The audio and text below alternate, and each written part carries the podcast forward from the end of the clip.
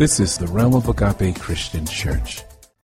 We are in our spiritual maturity series. Began some time ago. Today we're going to be looking at the book of Psalms, but we will look specifically at Psalm 92 and shed some light on wisdom from that psalm needed. If you didn't notice, this is a Holy Ghost curriculum. He's got us on a journey. Last time, he had us pondering the thoughts of what blessings there are in having a holy submission happening in our life unto God. Holy submission. And he wants us to submit for a reason it's a foundation of God's grace. Is going to connect us as true disciples. And um, we have to be sufficiently satisfied in our personal needs. And um, God's going to bring His gracious presence in the core of our innermost being and dissipate any darkness and help us to submit to the sovereign will of God. Enough of this permissive will stuff. No. Let's go for the sovereign will of God. Let's not, amen, be weary in well doing, but be weary in evil doing, and be sick and tired of being sick and tired. Amen. And go forward in Jesus' matchless name. Submit and commit to the will of God. Here we are today. There's a reason why we need to do that. Psalm 92, I'm going to read to your hearing from the Amplified Version, Psalm 92. This is a praise for the Lord's goodness, a song for the Sabbath day. I'm going to give you now a comprehension purpose as we are listening to these verses. Think of the praise as your life. Think of the song for the Sabbath day as this is the day that the Lord has made, every day being his Sabbath day. He should rise to his rest and be blessed with our praise, not our uh, tug of war against his will. So think about that as we are reading these verses, Psalm 92. It reads, It is a good and delightful thing to give thanks to the Lord to sing praises to your name, O Most High, to declare your loving kindness in the morning and your faithfulness by night with an instrument of ten strings and with the harp with a solemn sound on the lyre. For you, O Lord, have made me glad by your works. At the works of your hands I joyfully sing. How great are your works, O Lord! Your thoughts are very deep, beyond man's understanding. A senseless man, in his crude and uncultivated state, knows nothing, nor does a self righteous person, which God considers foolish, will understand this. That though the wicked sprout up, these are the things that God uh, is telling us a senseless person detached from the spiritual vitality of being in God in a right relationship, uh, transformed by the power of His hand. Um, spiritually so, you will not have the spiritual mind to fathom the following things that though the wicked sprout up like grass and all evildoers flourish, they will be destroyed forever. See, people are thinking that though they are blessed right now, seemingly without the sovereign will of God, they are blessed anyway. But verse 7 says, not. verse 8, but you, Lord, are on high forever. For behold, your enemies will perish, all who do evil will be scattered by my horn. The horn is in parenthesis here in the verse, my emblem of strength and power.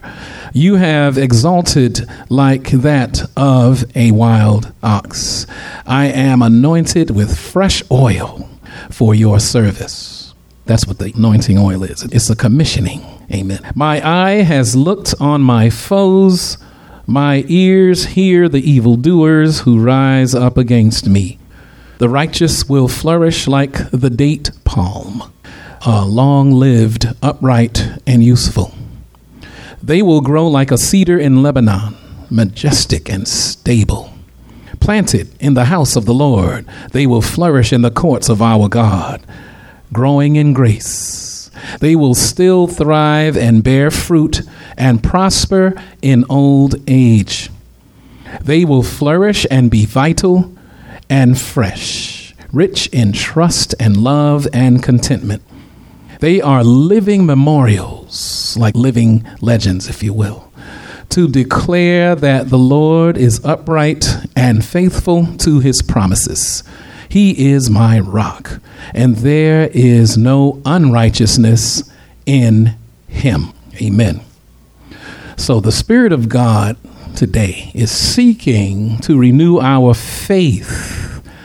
And how is he going to do that? With a new anointing, a new commissioning. There's new things to be done. There's a remedial work to recoup that which should have been done and has not yet been done. So those things seemingly are new because they haven't been done yet. So he's going to renew our faith with things to do because faith without work from God is a dead thing. Amen. So this new anointing is work that will enable us to move from mere rote duty to inspired devotion. He wants to move us like that, not just making a motion, but to have an attached devotion. Amen. So he can help each of us to uh, examine the nuances of how our individual lives of worship should, can, and, and must develop against the backdrop of anti Christian thinking in our modern world. Even though the secular humanistic cultures of this world live to exclude the very creator uh, uh from his universe, his creation yet sings the harmonies of heaven, validating his authenticity every single day. You could see his handiwork. Amen. Yelling forth who did it, giving glory to him. If you have chosen to answer God's call for your personal life, uh, to become one of his holy representatives that walk every day in his will, then you too must sound out with the rest of his creation and sing a compelling praise that glorifies the Lord.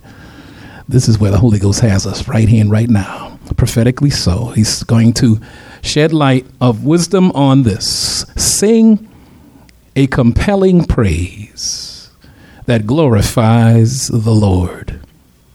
Compelling. Amen. We're going to deal with what that means from the Holy Ghost because you cannot trust um, Webster and uh, the rest of these dictionaries uh, for what the Holy Ghost really meant. The Word of God reveals how Jesus is our omnipotent King. He's all powerful. Amen. But also, He is our meek teacher. He has strength under control. He doesn't burn us up with His presence. He allows us to sense Him, to understand where He would have us to go, what He would have us to do. Amen. And that's a gracious gift. He's seeking to show us how to give glory to the Heavenly Father as He does. He helps us understand the difference between these two camps earthly wisdom and heavenly wisdom. There's a difference. He's going to provide us a knowledge base for building and strengthening our holy faith as his covenant people, covenant disciples, those who are following Jesus by the power of the Holy Ghost, leading up to the Heavenly Father. Amen. So, this is an imperative that we ought to be singing a compelling praise that glorifies the Lord It's a word of encouragement, though, for all of the Lord's covenant disciples to embrace his uh, heavenly Father's gift, his or her heavenly Father's gift in their life, a gift of grace to enjoy the journey of faith that we all must take if we are going to say that we are in fellowship with him. We didn't just wake up one morning and knew you know how to do this. It's a gift of grace. Thank God so, when Jesus told the parable of the Great Supper in Luke 14, specifically at verse 23, the master said to the servant, quote, Go out into the highways and hedges and compel them to come in, that my house may be filled. End quote. Uh, a lot of translations use the words compel them that phrase. Uh, but when we look at you know standard dictionaries, uh, how they define it, these words certainly seem overly strong because it's it's it's as if we're going to uh, you know force people somehow against their will even. Um, so our secular dictionaries do not readily define the way the Spirit intends uh, for us to understand this revelation of God's word.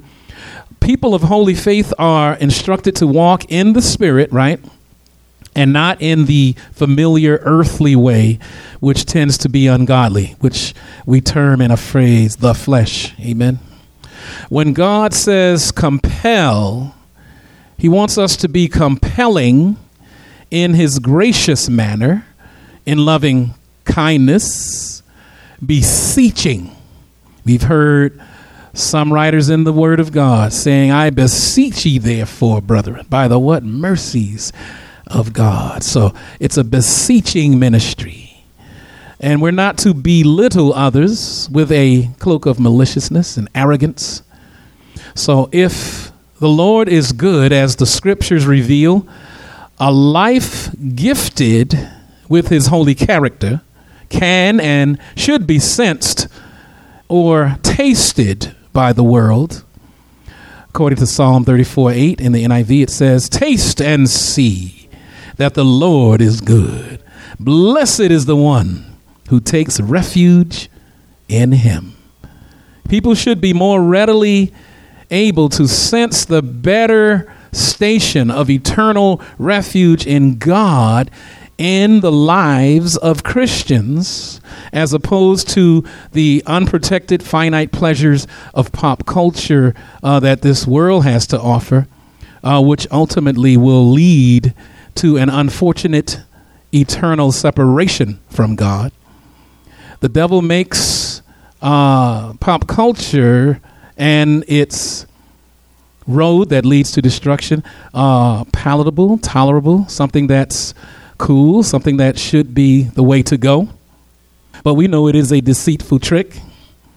Psalm 92 is described for that reason as a Sabbath day song, wherein we should stop to think about the marvelous work and works of the Creator, Jesus Christ. Maintaining such a daily focus is important in our lives as believers, especially with regard to being a light in sinful darkness, a savory uh, taste of effective salt in ungodly blandness. This psalm is food for thought, if you will.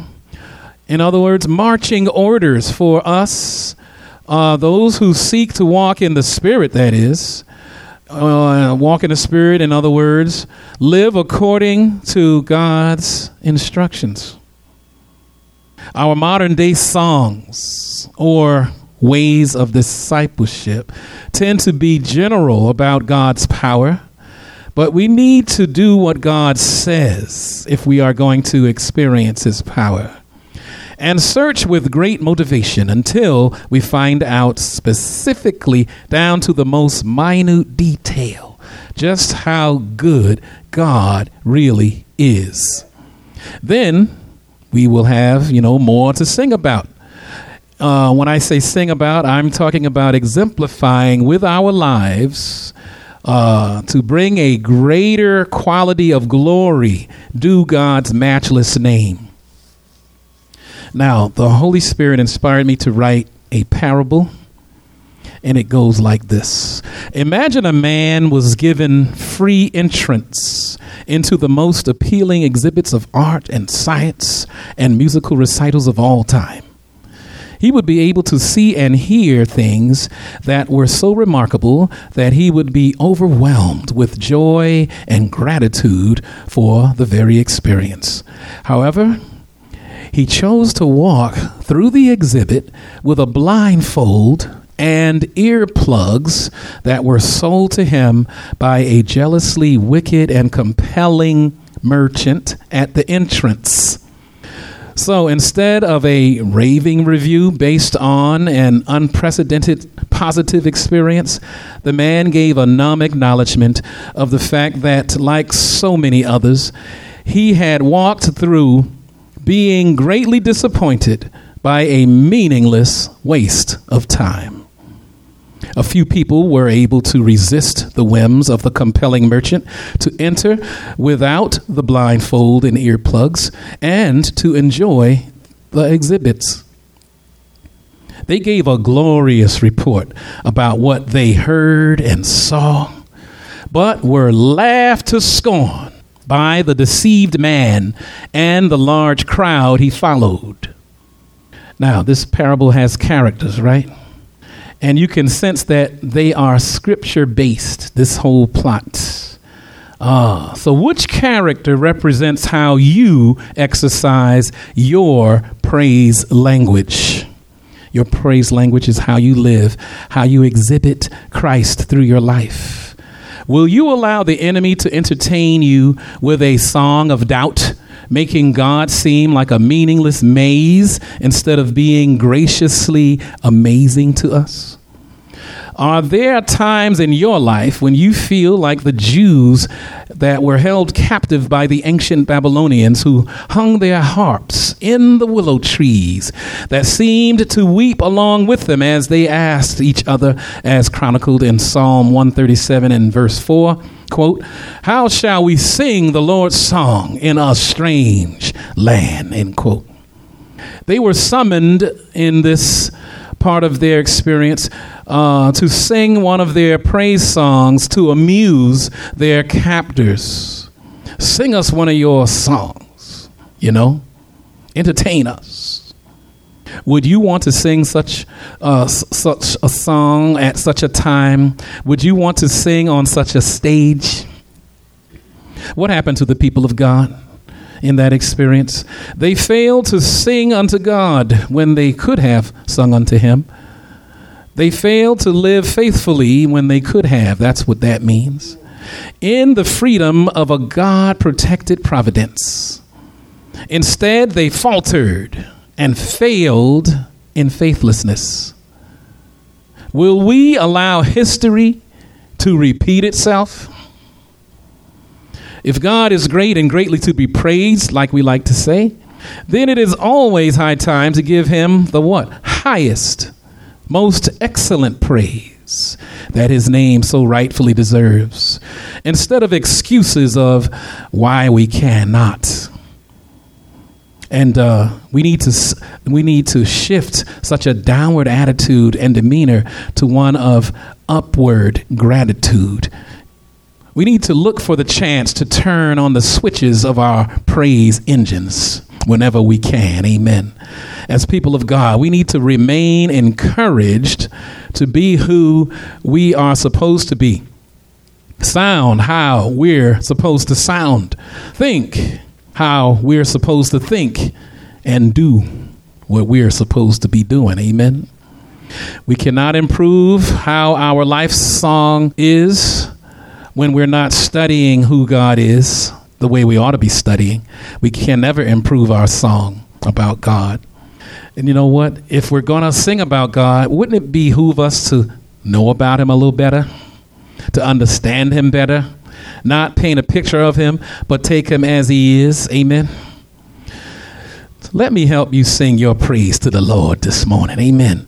God's Word, the Holy Bible, is his loving journal of life.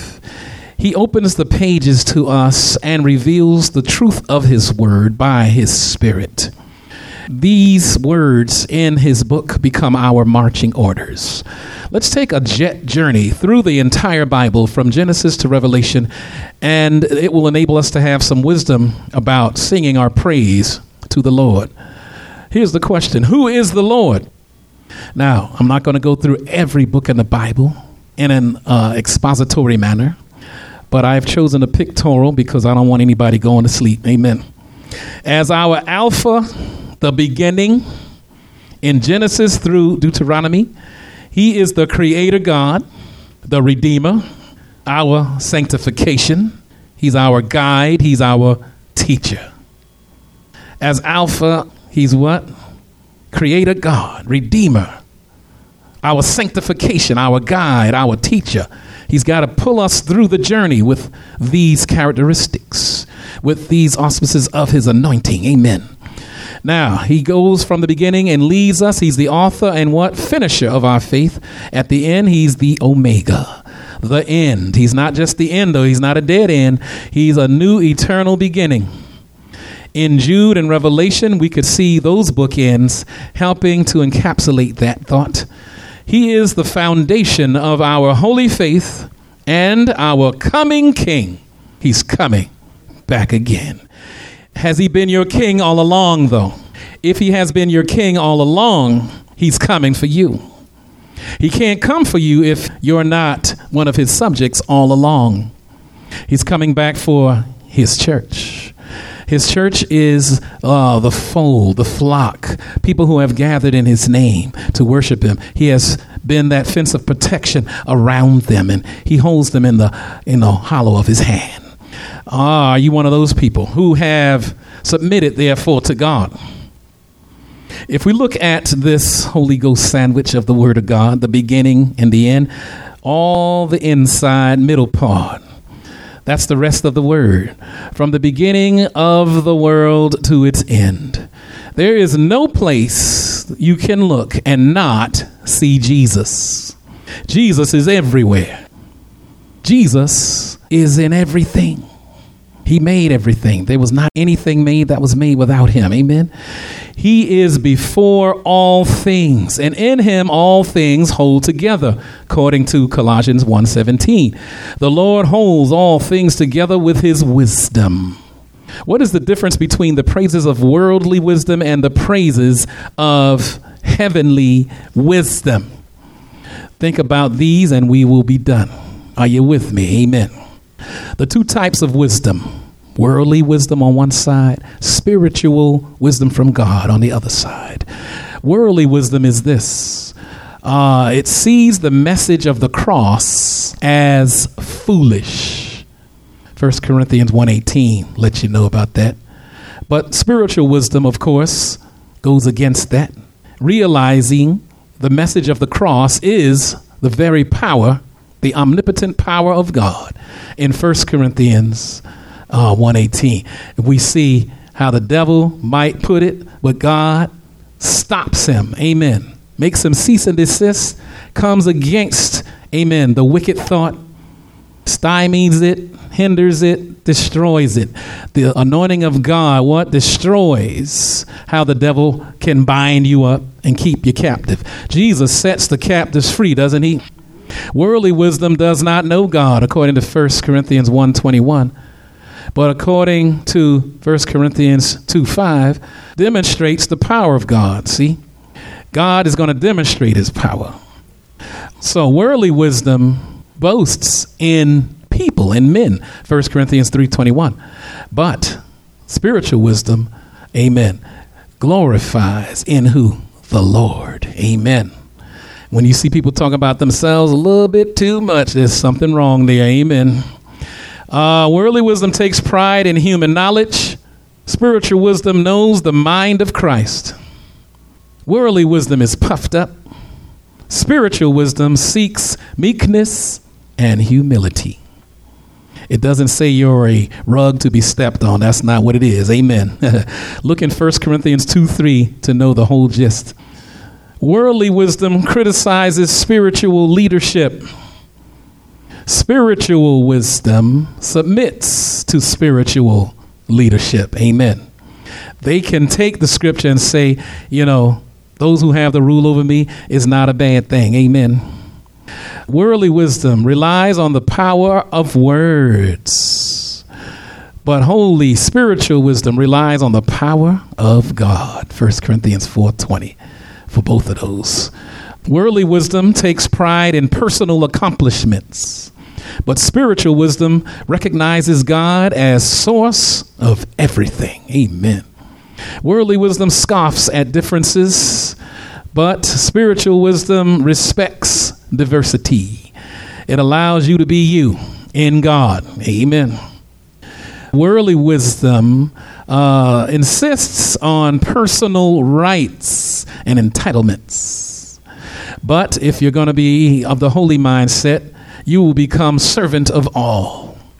And you don't have to be afraid of that because God will protect you. He won't allow you to be just a doormat. Amen.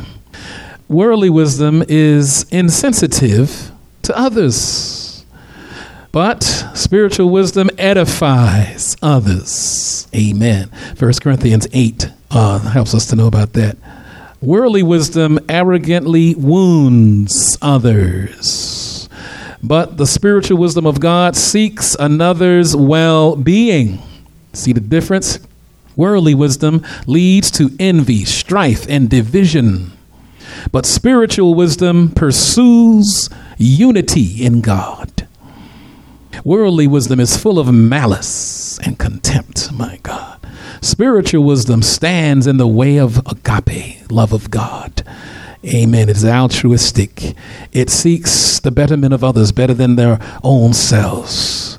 Ah, worldly wisdom is subject to fall, but spiritual wisdom stands up under temptation. It will not falter. God can keep you from falling if you keep your mind stayed on Him, that is. Amen. Worldly wisdom will be caught in its own craftiness, while spiritual wisdom maintains self control and discipline. Self control is not you controlling yourself, but the Holy Ghost controlling yourself. Amen. Thank God.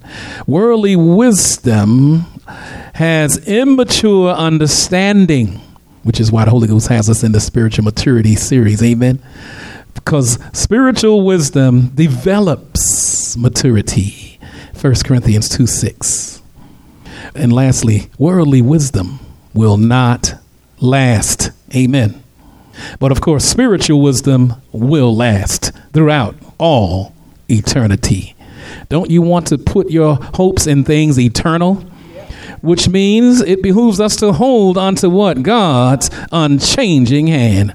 You know, every good gift and perfect gift comes from the Father of lights, where there is no variableness nor what shadow of turning. Amen.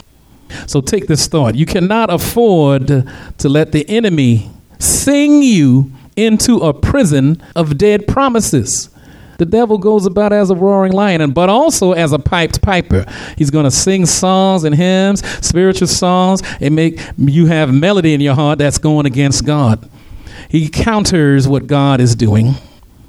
If you sing the devil's songs of temporary pleasures, you will hinder your own opportunity to praise your way out of the devil's darkness. When you sing your praise to the Lord, he will recondition your heart and transform your life. He's going to cleanse your hands. He's going to purify your heart. He will. He's going to encourage you. He's going to be the uplifter of your head. He's going to fill you once again with his goodness. Hallelujah. I wish somebody's soul would catch on fire. He will make your life a song that brings glory to his throne in heaven. Your will be done on earth as it is in heaven. He made you for this purpose. We have to be encouraged to defeat the, the devil. Amen. Uh, from the rising of the sun to the going down of the same. This is the day that the Lord has made. I will rejoice and be glad in it. Rejoicing in God and being glad in God is the hallelujah. My hallelujah belongs to God. Hallelujah is a defense. Hallelujah is also an offense. Amen. It's blocking the devil and also destroying the works of the enemy. Amen. So we have to have the hallelujah ever flowing in our heart or we're going to go down. My God, Jesus is able to keep us from falling, but if we don't keep the hallelujah there, we're going to fall. If you're not fighting, you're falling. God made us for a heavenly purpose. We have to be encouraged to wake up every morning with a mind to defeat the devil. We need to sing a compelling praise that glorifies the Lord. We of the realm of Agape Christian Church pray that the holy word of God has richly blessed your soul. To send prayer requests, use the contacts page of our website www.roagape.org. We need your continued prayers and financial support to maintain this ministry. You can also find a secure means of donating on our website. God bless you.